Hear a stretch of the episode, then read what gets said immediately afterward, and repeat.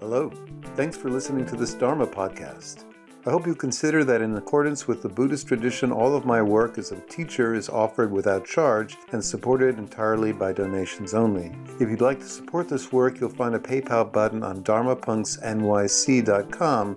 A summary or an overview of the different attachment tools that address uh, essentially relational patterns, the, the tendencies uh, that we have in relationships with others, and also just our basic uh, expectations of others that are set very early on in life and um, can be the most difficult behaviors to address because they're stored in an unconscious area of the brain.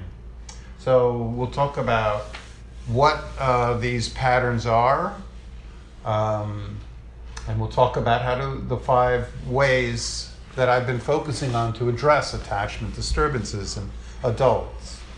So uh, I just want to say that when you hear, I'm going to give a brief overview of attachment styles, and don't pathologize yourself for a number of reasons. One, everybody has um, multiple attachment styles. You can have an attachment, an inner working model that governs how you act in relationships, another for core friends, uh, even a, another attachment style for um, the way we function in workplaces and so forth. And I've given talks on those different patterns. And also, um, they are to a certain degree elastic given uh, whether we are at a point in our life where we feel safe in a relationship or not. And uh, finally, as you'll see, uh, even though for most people their attachment styles do not change throughout the course of one's life, you can actually intercede and uh, address attachment wounds and actually um, steer yourself to a more satisfactory uh, set of perceptions, inclinations, behaviors in relationships. So we'll talk about how meaningful change happens. So just to give a quick overview, there's four, uh, generally from most clinicians agree there's four basic attachment styles. The first is secure and uh, the claim is always that 50%, half of the population is secure. And I always feel compelled to note that I never meet any of these people. I don't know where they're hiding. Uh, but I'm confident that they do exist. Uh, um, these are people who, in early life, when they did what's called the strange test around the age of one and a half, 18 months of age. You could already see uh, certain patterns that distinguish them from infants that have insecure attachment. Secure infants have parents that are emotionally responsive, that respond to their bids for attention. They um, have parents that are interested, but not in any way swarming or overstimulating. And these children develop what's called a, a, couple of things. A secure base. That's a sense that somebody's there that cares about us, and having a secure base allows you to explore. It actually turns off your need to attach when you have a secure base, so that because you know you've already you're already attached to someone, and it allows you to turn on your exploration system where you can go out and explore the world and interact with other people. So in very young life, they have this, this test called the strange test where they bring babies with a primary caregiver into a room with a stranger. And then after about five minutes, the parent will leave the room, leaving the child with the stranger. And that's where the test gets its name. Um, secure babies will at first cry when the mother or father leaves the room, but then they will do something that is indicative of what they will continue to do throughout their lives. Uh, if no significant trauma happens later on, which is they'll turn to the stranger and they will bond with the stranger and develop a new robust, you know, a new interaction where they will essentially down regulate their their dis- the disappointment of the mother leaving the room by connecting with another adult. And they'll play with the adult and then when the parent comes back in the room the child will turn run back to the parent hug the parent and will be immediately soothed once again. So these if you follow these people longitudinally over the course of 30 40 years studies have shown that these are people who will reach their full potential They'll have long lasting relationships. They'll regulate their emotions well. They will have smaller amygdalas, which means that they will be less um, responsive. You know, uh, their fight flight response to stimuli will be less heightened.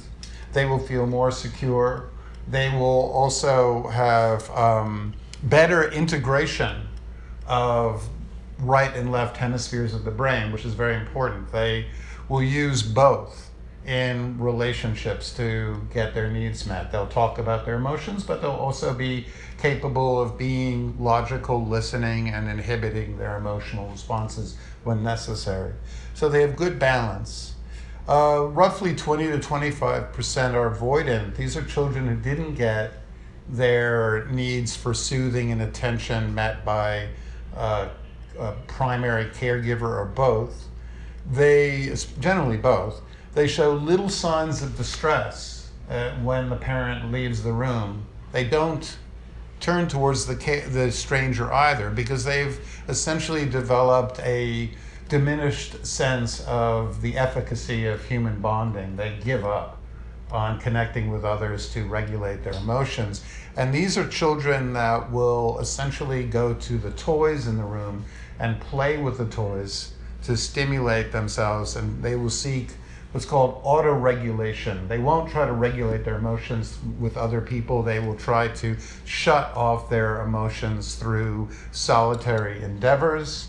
Um, these are people who grow up to be exceedingly emotionally, uh, uh, they disconnect from subcortical awareness, which is another way of saying they train themselves to diminish their awareness of their bodies. They tend to be very focused on being hyper logical, rule bound, very strict on their needs, very you know controlling in relationships. They um, and these are people who become susceptible to depression uh, because the longer you spend in your life uh, repressing affects, your emotional experience in life. The more you do that, the more you empty out your life of any sense of resonance or joy. In getting rid of the painful emotions, you also get rid of your ability to feel joy, happiness, a sense of purpose. You essentially become numb. And that, of course, leads to anhedonia. Uh, roughly 20 to 25% are uh, anxious, ambivalent. These are children that had um, unreliable connections. Sometimes they did get their needs met. Other times there was no attention, no availability, no sense of a pattern.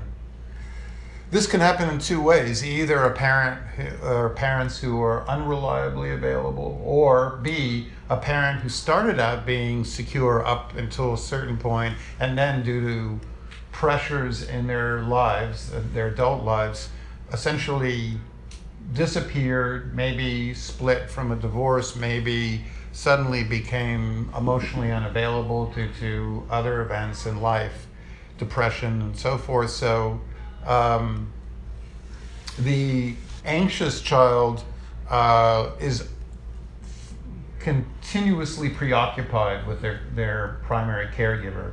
Even before the caregiver leaves the room, they will become fixated, nervous, and constantly be looking to anticipate whether their primary caregiver will stay. When the caregiver leaves, the child becomes despondent, won't play with toys, won't connect with the stranger, remains fixated on uh, standing by the door waiting for the parent to return. When the parent does return, they cling to the parent, but they're not soothed.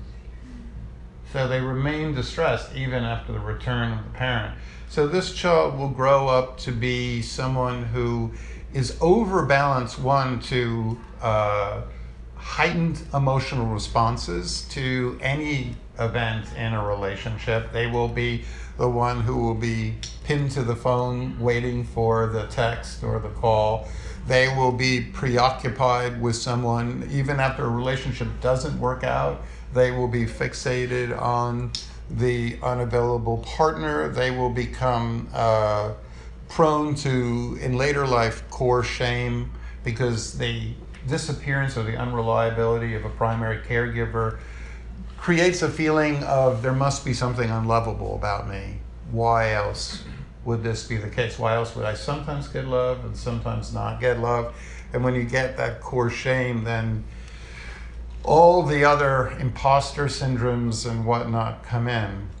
I should note that for the avoidant child, the one who switches off their emotion, becomes self reliant, they also find being around other people's emotions to be uh, very painful, and they have extremely strong distance seeking, disconnecting uh, uh, behaviors. Whereas the anxious is preoccupied and wants to get closer, the avoidant wants to disconnect, and it's almost a cruel irony that one of the most constant connections is the anxious with the avoidant because they both recreate the worst hits from their childhood.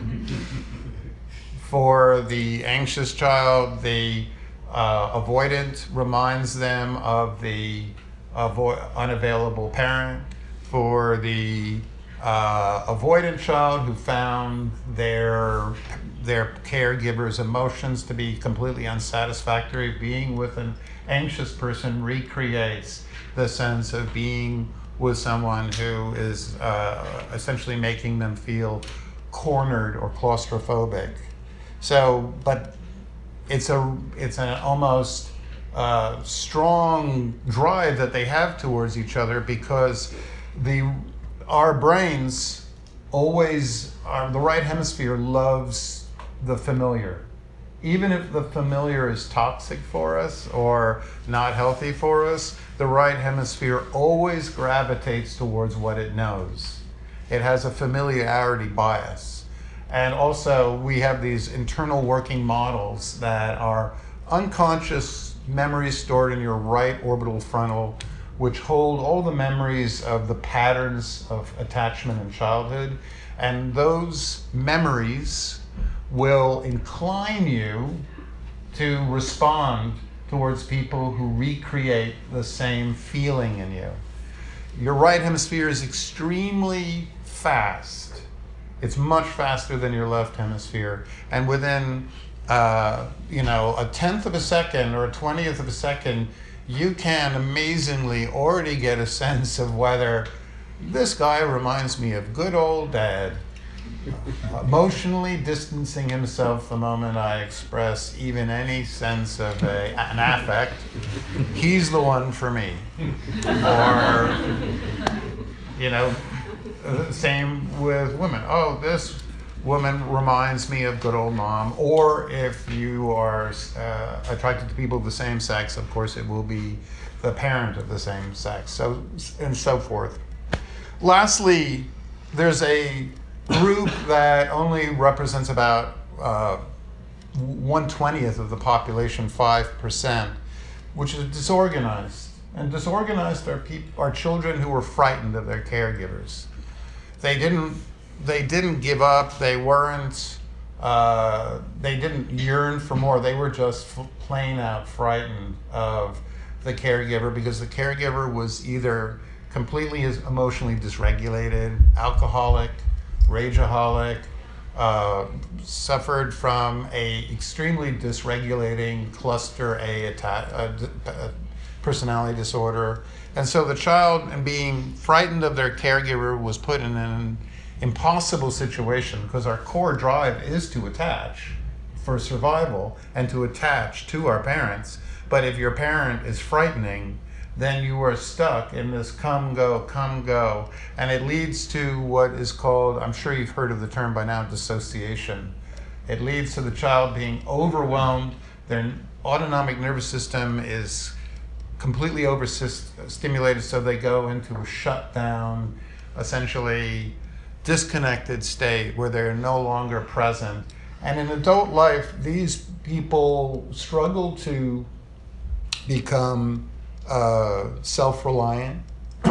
they have extremely high numbers of predilection towards uh, substance abuse or other forms of self harm, cutting, etc. And um, there are extreme developmental delays uh, and also high risks of complex PTSD. If an, a child with disorganized attachment grows up to be an adult where there's a subsequent trauma, then complex PTSD, which is far more difficult to treat than regular PTSD, which is hard enough in and of itself.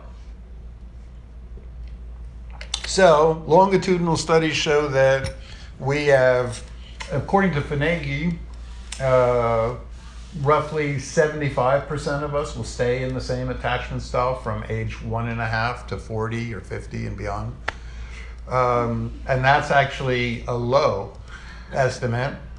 Mary Main, uh, who's the, the greatest uh, attachment psychologist uh, who developed the adult attachment interview, uh, she showed that if you throw out incidents of subsequent trauma and just look at from childhood to adult life, uh, it's about 85% of us will remain in the same attachment style. But fortunately, uh, the good news is that you can actually change the internal working models and your under your unconscious predilections through a number of practices and tools and um, so I've been over the last couple of years been giving talks on a variety of these tools, and I'm just going to run through them quickly, and then uh, it's up to you to see which one or which ones are the most likely to work for you in your life, and uh, they're all very effective. All of these tools have been clinically shown to work. So one way is obviously through the therapeutic encounter with either a reliable therapist, psychologist, even a sponsor in a program like SLAA or Al Anon. Um, it has to be somebody who knows how to listen without being judgmental, that knows how to create the secure container where they where they exhibit the four key vital events of attachment, which is someone who is available, someone who is interested in our emotional life and can understand our emotions, someone who can soothe us when we're in distress, and someone who can appreciate even the most minute uh, steps forward in life or our, our efforts to change.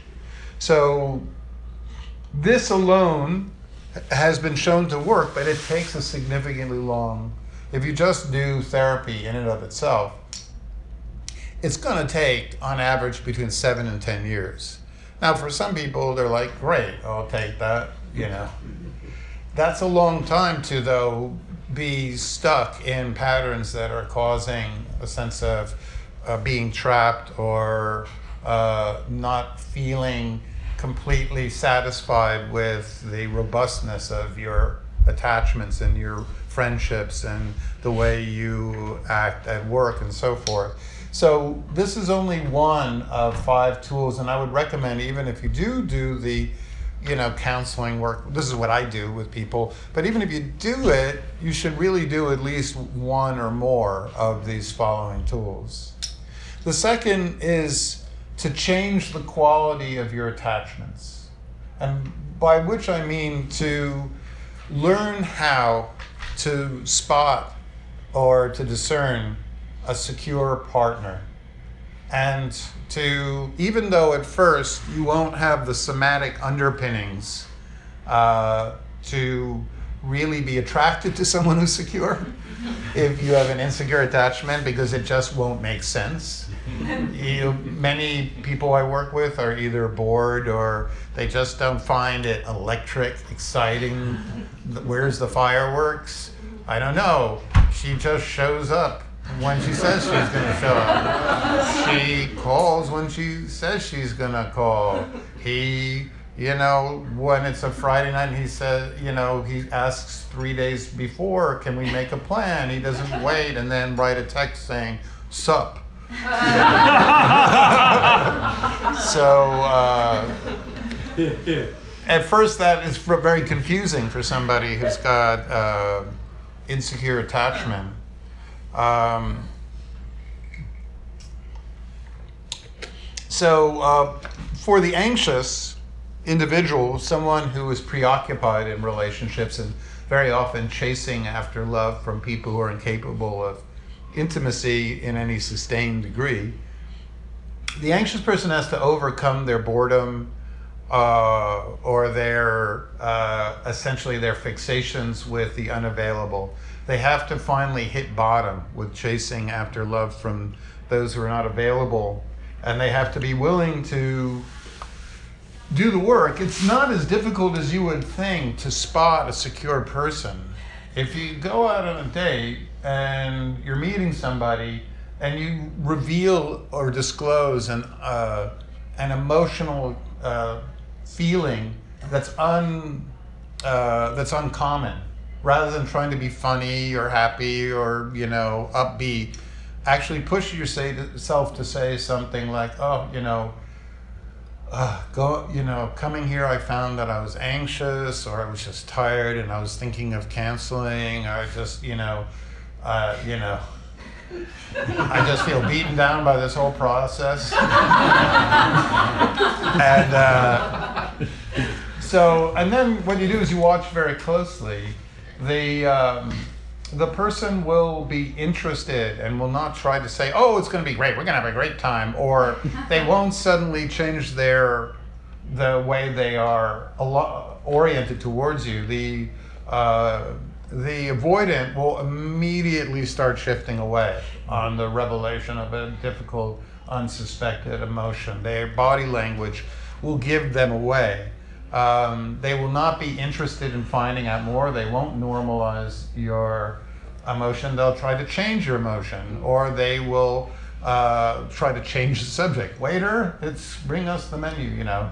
Um, so, uh, also, if you learn to create, and we'll talk about this next, the secure experience in you, you go and you check yourself throughout the interaction, see if you have the somatic markers that indicate that you feel safe with this person.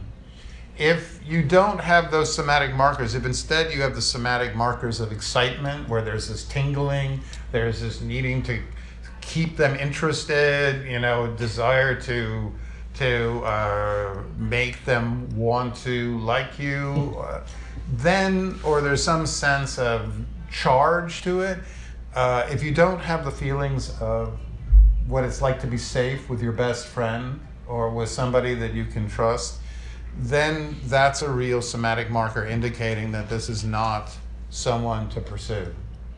You need to feel safe. Now, obviously, if you don't feel safe with anyone, then get more information. But uh, assuming you you know what it's like to feel safe with someone, where you can relax and disclose and be open about your experience, look for that feeling that you get because your right hemisphere, which creates along with the midbrain these somatic markers, won't lie. And the most important thing in a relational dynamic is to feel safe, not to feel, you know some kind of electric charge. Hopefully you get a little bit of that, but the feeling to look for is the feeling of somatic ease.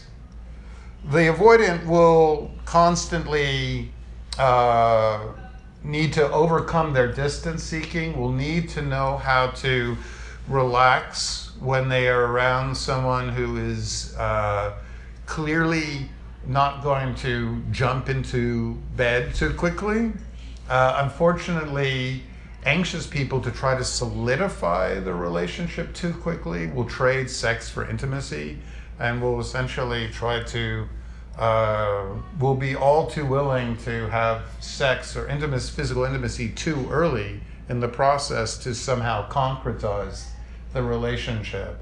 So secure people will generally not do that. They're people who unfortunately will not likely be on Tinder or OkCupid or in very diminished amounts because most of them are in relationships. Uh, if they are not in a relationship, they tend to first try to connect with people first before you know trying to hook up. Um, three, visualizing creating the secure attachment experience internally. Studies have shown by people like uh, Brown and Elliott, who have pioneered in this work at Harvard and at their clinic, uh, which is associated with Harvard, have um, uh, shown that in visualizing a secure attachment figure, in some of their work, it could be an ideal parent that we didn't get in our childhood, or it could be an ideal relationship figure in the future. In visualizing any figure that is that cares about us, that's reliably available, that's interested in our emotions, that is uh, in no way uh, trying to get away or disappearing, you create the physiological somatic markers of what it feels like to be secure, and then you use those markers to discern uh, whether you're on the right path with someone. You have to be able to know what it feels like to be secure in order to actually respond to someone who's secure. Um, so we're going to be doing uh, a version of this visualizing, we're going to be basing it on an early Buddhist practice, Devanussati and Buddhanussati, where and Kagganussati. We're going to be visualizing individuals, real or imagined, who are who care about us, who are interested, who provide those four key attachment needs of proximity or availability, uh, interest, soothing, and appreciation. Four, let me see how I'm doing. I'm probably, well, I'm okay. I'm okay. I've been talking really fast, so that's probably wrong. I'm the fastest talking Buddhist teacher in the West.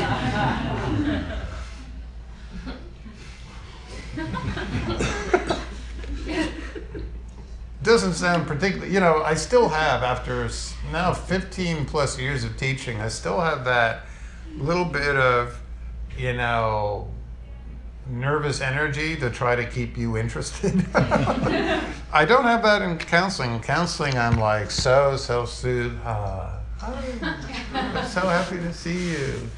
But here I'm like, you know. Anyway, uh, I don't know where that came from. Just needed, a, just needed a break from the whole attachment spiel. Uh, so, uh, capacity four is the capacity to accurately narrate our lives. This is where the internal chatter, known as your thoughts, come into play. Studies have shown that secure people are capable of narrating their life in an intelligible, logical way that other people can follow. That they also can do what's called mentalize which means understand the underlying motivations and causes of other people's behaviors. They're very good at that. So they're not confused or mystified by other people's actions and behaviors, especially people they're in relationships with. They can deeply understand why they behave the way they do. Um, so, for instance, if I had been asked to uh, before I did a, a, lot of therapy, Buddhist recovery, and attachment work. if You had asked me to talk about my father, who was a, for many years of my life, a very violent, drunk, alcoholic who would regularly beat up my mom and was physically threatening all the time with myself. I would have not been able to create a coherent understanding of why. I just would say, I, you know, he was an asshole. I have no idea why he was so hell bent on torturing the people that he supposedly loved, why he was so uh, prone to drinking when it, you know, uh, and even after he caused so much harm. And, uh, you know, I had no, I, I just didn't feel safe with him, and all I wanted to do was get away, blah, blah, blah.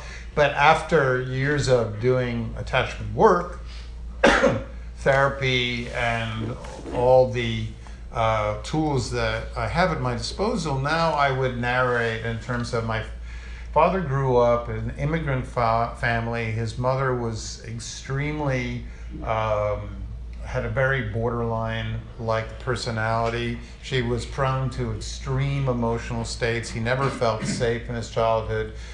He went away to war where he had tra- uh, additional traumas and sought to regulate his emotions through alcohol and drugs. And even though he tried to form bonds with others and tried to at times be soothing, his anything that would trigger him would lead to bottoming out again and would lead to him recreating the wounds of his childhood, blah, blah, blah, blah, blah. But at least now I don't view myself in narrating my story as uh, it's not about me anymore. And it's not confusing why he acted the way he did.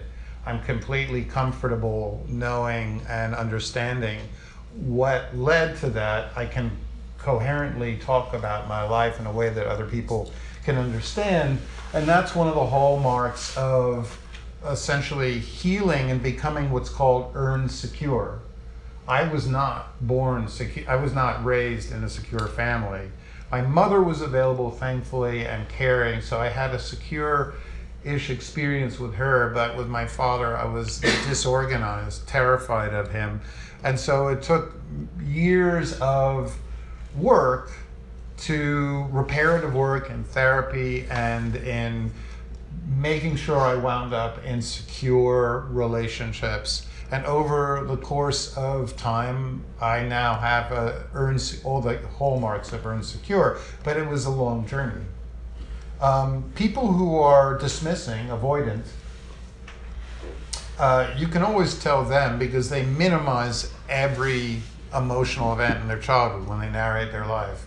Uh, literally, it'll be something like, well, I don't know, it was a pretty good childhood. I mean, we had everything you needed. You know, we had a roof over our head, food over, food on the table, and you know, my father was, you know, generally out of work and depressed about it, but that was okay. We just made do. I'm like, whoa.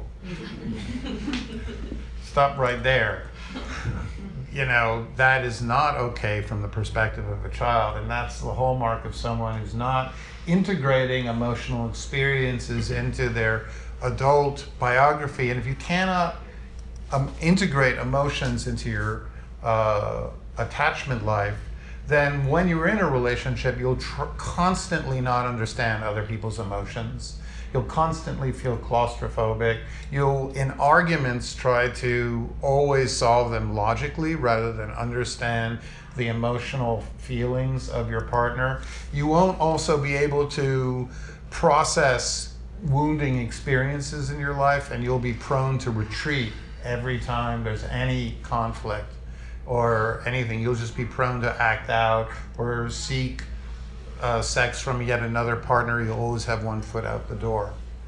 Um, so, the anxious person, because they tend to have heightened emotional responses to any attachment experiences in their life, literally elevate even the most benign interpersonal experiences into some indication of abandonment or that their partner is unstable or something like that the bulk of my work is with uh, people who have anxious attachment, and I love it because they are amazing.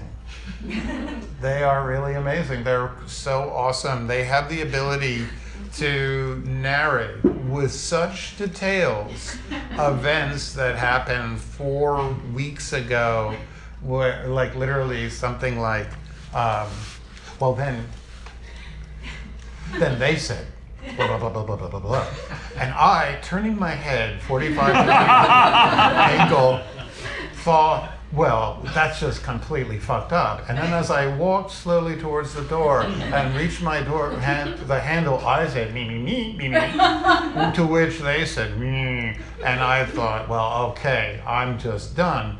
But then 15, 17 minutes later, they sent a text which said, would you like to see the text? I'm like, oh, okay. and this hyper narration will go on, and very often an hour will pass, and I'm transfixed. Though clearly that makes it very difficult to make sense of one's life, to make sense of what's going on in a relationship when everything is, you know, when there's this constant expectation of abandonment every if you are hunting for signs of abandonment unconsciously you will find them even if they're not there or you will raise uh, every little experience to the role of being abandoning. So these are people that when they narrate their lives literally will because there's so much material that will get packed in there'll be incredible jumps of time there'll be sudden you know uh, uh, there'll be this like minutia. There will be like adding, answering questions that are not there. Um, and lastly, the disorganized will just be, unfortunately and tragically, uh, at the beginning, before you do significant work with them, they will be incoherent in the sense that they won't even answer the question. They'll talk about something else or if they do talk about something wounding, they won't have any emotional response. But when they talk about something that is completely benign, then they will have a flood of fear or overwhelm. There's essentially, their nervous systems are erratic.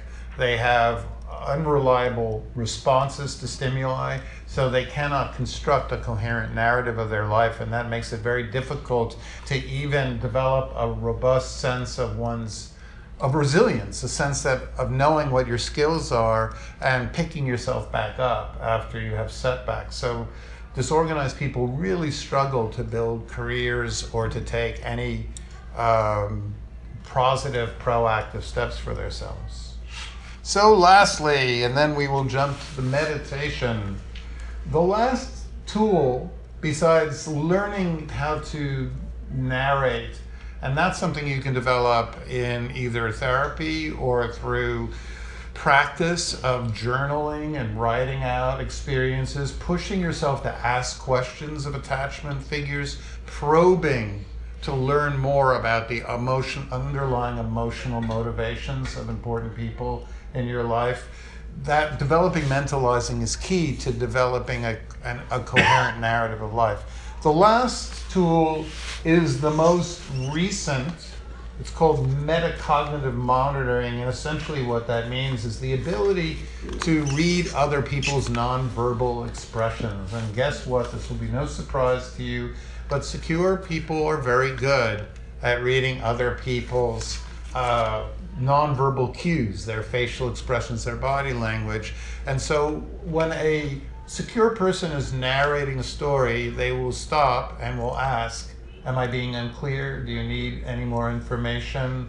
Do you need, you know, uh, is there anything that you're not following? They will literally read when somebody is no longer following their narration.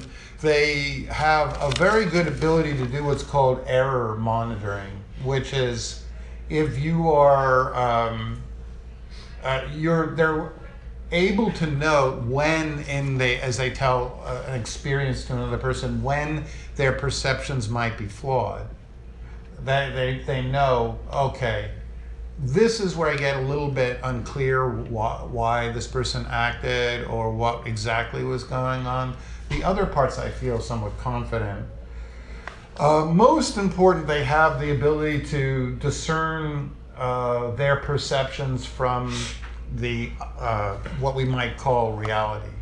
People who are secure know that their interpretations of interpersonal experience are just an interpretation. They're not the correct one. They're not the right one. So when they're in an argument, they are less likely to say, no, that's not what happened. You said blah, blah, blah. You didn't say blah, blah. They're not likely to override somebody's uh, input or emotional experience because, no, my I know what's true. I'm I I saw what really happened. You are crazy or you don't know what happened or you're just changing the story. They are interested, even if they really believe they're being, uh, someone is not being truthful, they're interested even in why, what the person is experiencing, why the person feels the need to uh, represent the experience in such a way, and they're willing to revise their perception. They don't stick dogmatically to one perception. Now, of course, in the case of abuse, this is not the case. Uh, there is a real truth if somebody's being physically or verbally abusive, but in most interpersonal dynamics, the ability to revise your perception is a very important tool to develop because it makes you more capable of working through conflict. Insecure people tend to be not so good. They tend to, at that, they tend to stick far, they tend to cling to their perception and resist any other interpretation. They, even in long term therapy, it can take a long while before they become comfortable in exploring different perceptions of what might have been going on. They really struggle to mentalize, which means understand the underlying emotional drives of their of significant others. And so the ability to challenge our perceptions, to actively seek out uh, other perspectives, and to regularly force ourselves to practice the tools of looking for additional perspectives is exceptionally valid practice and useful practice in developing secure attachments in life. So those are five tools. I hope something was interesting in this talk. And now we're going to actually put the third tool and practice where we visualize the secure experience and where we actually develop the um, the uh, somatic markers. This is an ancient Buddhist practice called Devanusati. The Buddha called this. This was one of the ten recollections the Buddha urged practitioners to do on a regular basis. So we're first going to start out by relaxing finding your most comfortable seated position. Don't try to think your way into a good posture. Just try to close your eyes and just find what feels like a good balanced position and then take a moment just to lift your head, your chin up a little bit so that it's like you're looking at the top of a building, and we're doing that to forestall any tendency of slouching in front of the chest. That really uh, is what is the chief culprit of having difficulty in meditation, just having a head that just collapses in front of our chest.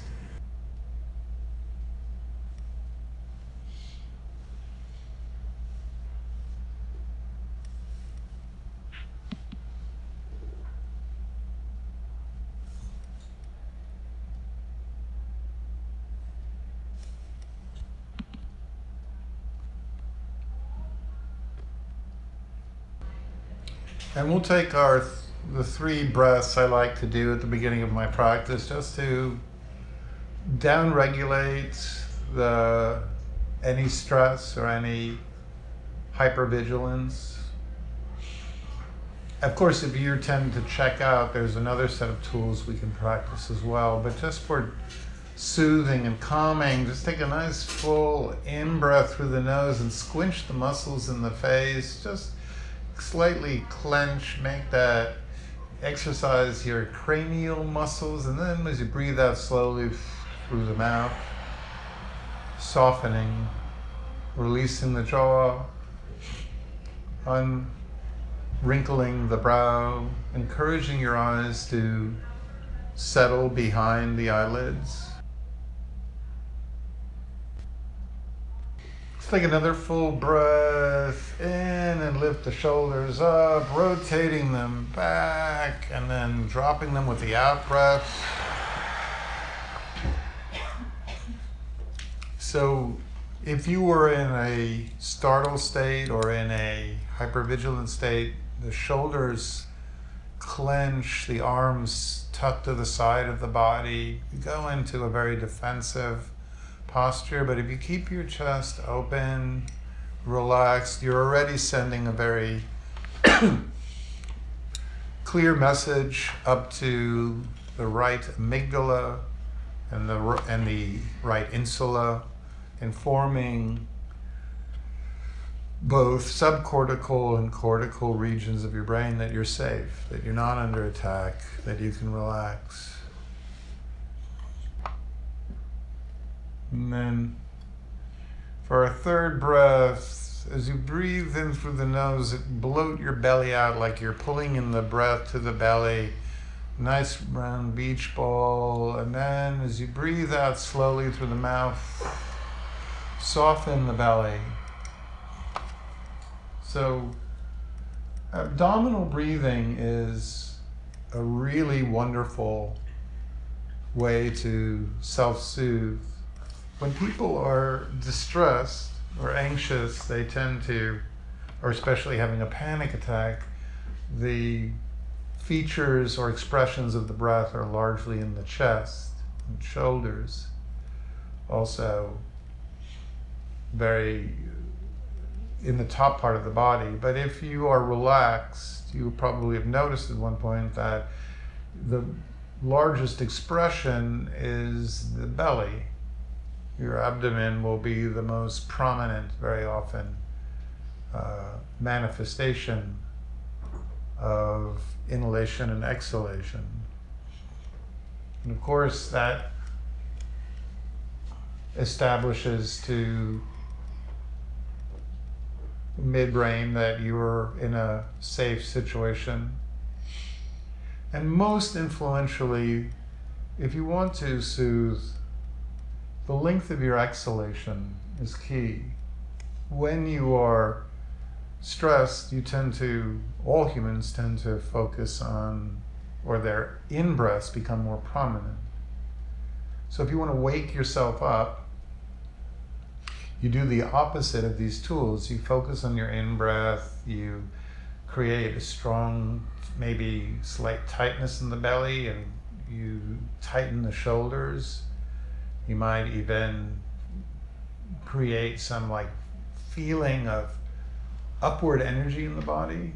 But if you want to down regulate, emphasize your out breaths, releases uh, acetylcholine, it engages your vagal brake, which uh, slows down your heart rate, reduces your blood pressure, stops, stems the secretion of cortisol.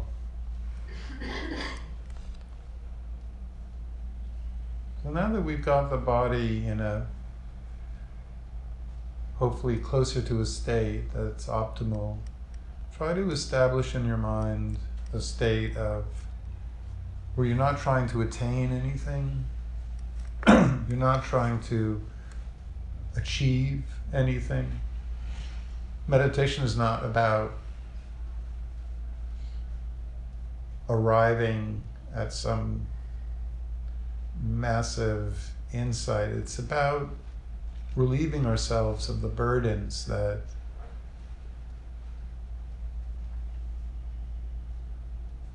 trigger and keep us unable to relax and connect with our lives.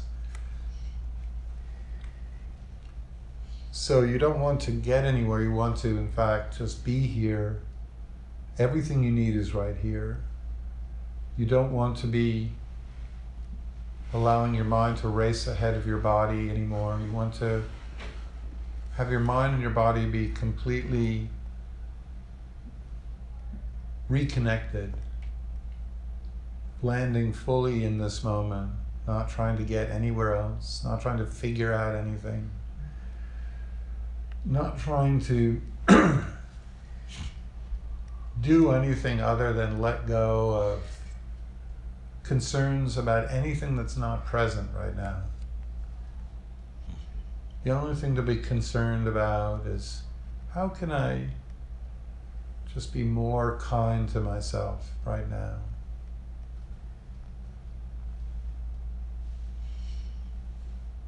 Each time your mind wanders away, just escort it back. There's nothing wrong when your mind wanders away. It's been trained to do that through our adult and our, even our childhoods. We abandon the body to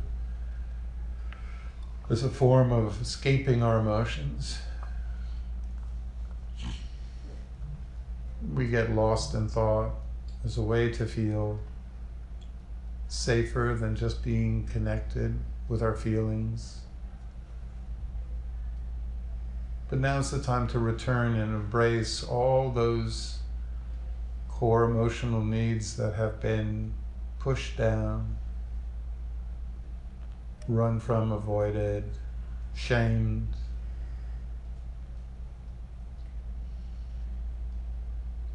Just be the ideal parent for yourself right now.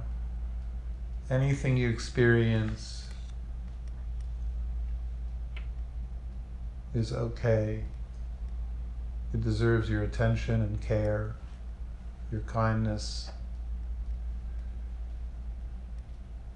No more judging. Whenever a feeling or any difficult internal experience arises, just greet it and ask yourself how you can soothe yourself to stay with whatever needs to be felt. And when your mind drifts away, just keep bringing it back to a feeling in your body. Any feeling. Your body is the portal back to your home, the present, your life.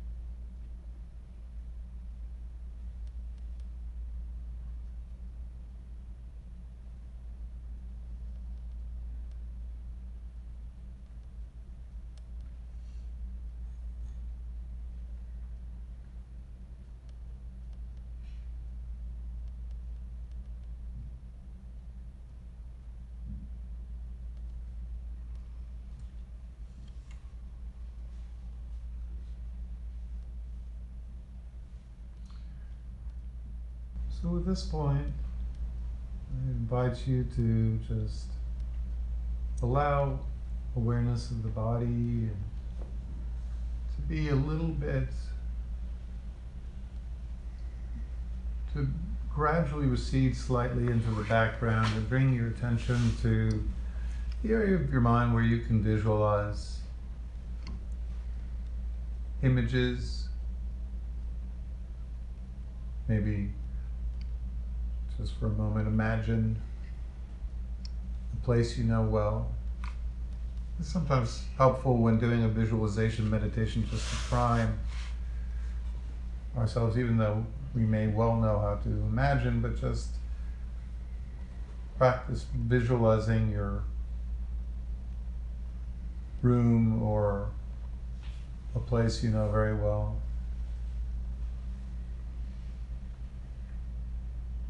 And then bring to mind the time, either recently or in the past, where you felt emotionally disconnected from others, where you felt a lack of reliable support.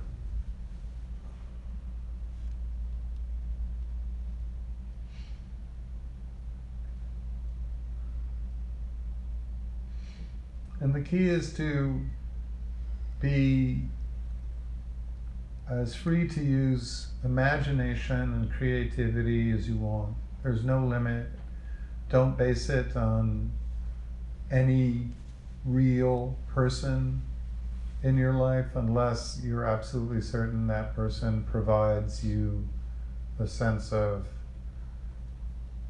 the secure experience. But use your imagination to visualize a protective, caring, non judgmental, interested being. This could be a person, either someone that seems to have those attributes. Someone I know used uh, Mr. Rogers. Or it could be an amalgamation.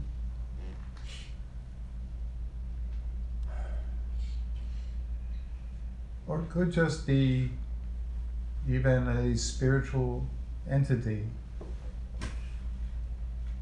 What the Buddha called devas, a protective spirit. You don't have to believe in anything metaphysical, it's just creating in your mind just the experience of creating what it would be like to be with another mind that cares about us. Even if it's difficult, just try to imagine, try to be detailed if you can visualize someone, what they would look like, where they would be.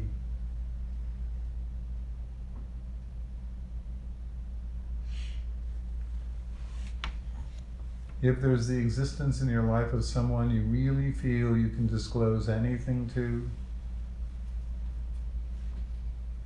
someone who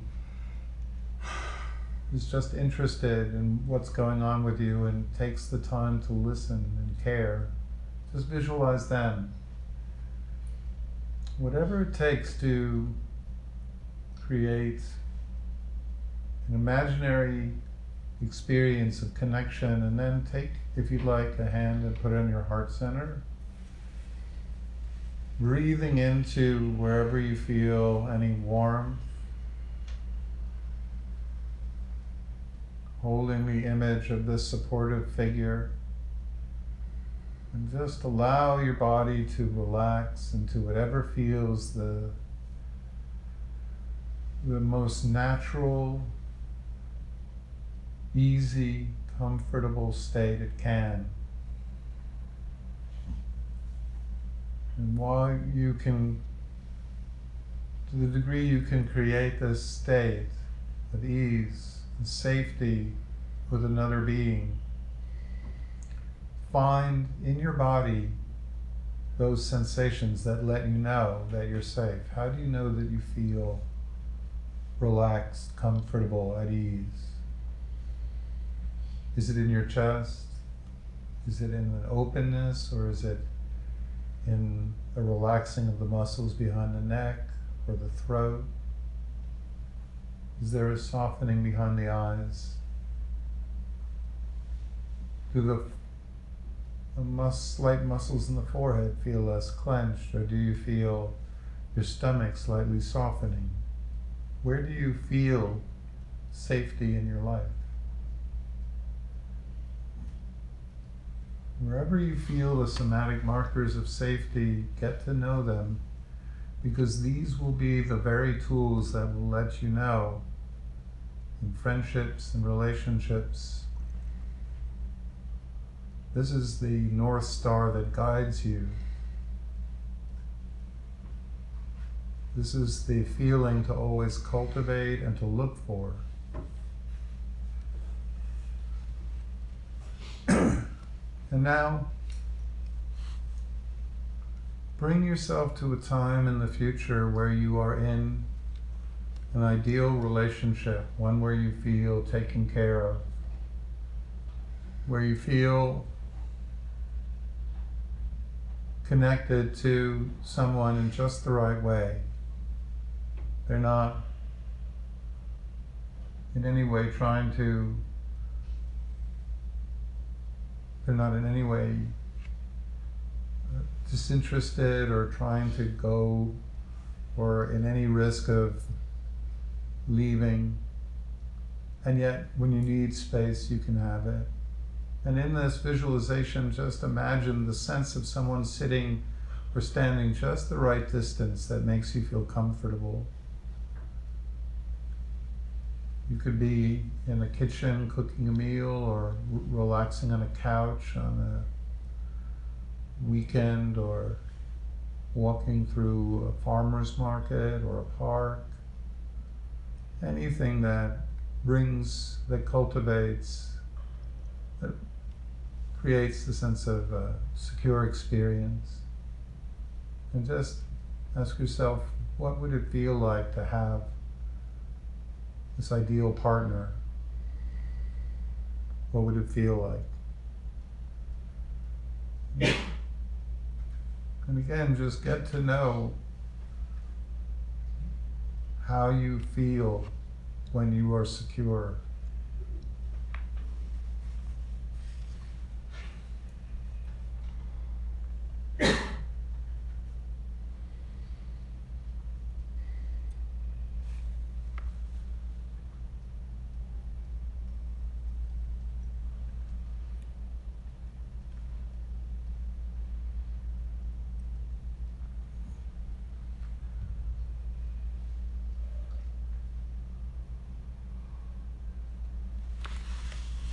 Moment I'm going to ring the bell and uh,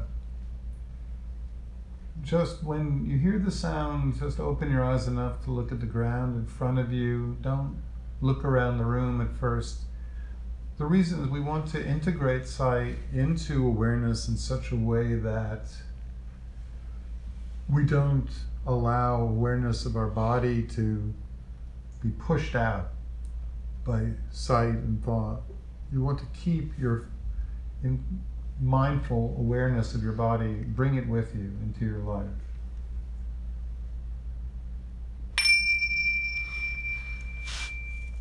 So, the benefit of doing a visualization practice of secure attachment has been shown to significantly address attachment wounds in as little as six months. The good news is that you don't have to practice it for a long time. You can do it for as little as a minute, but you need to do it on a regular basis every day.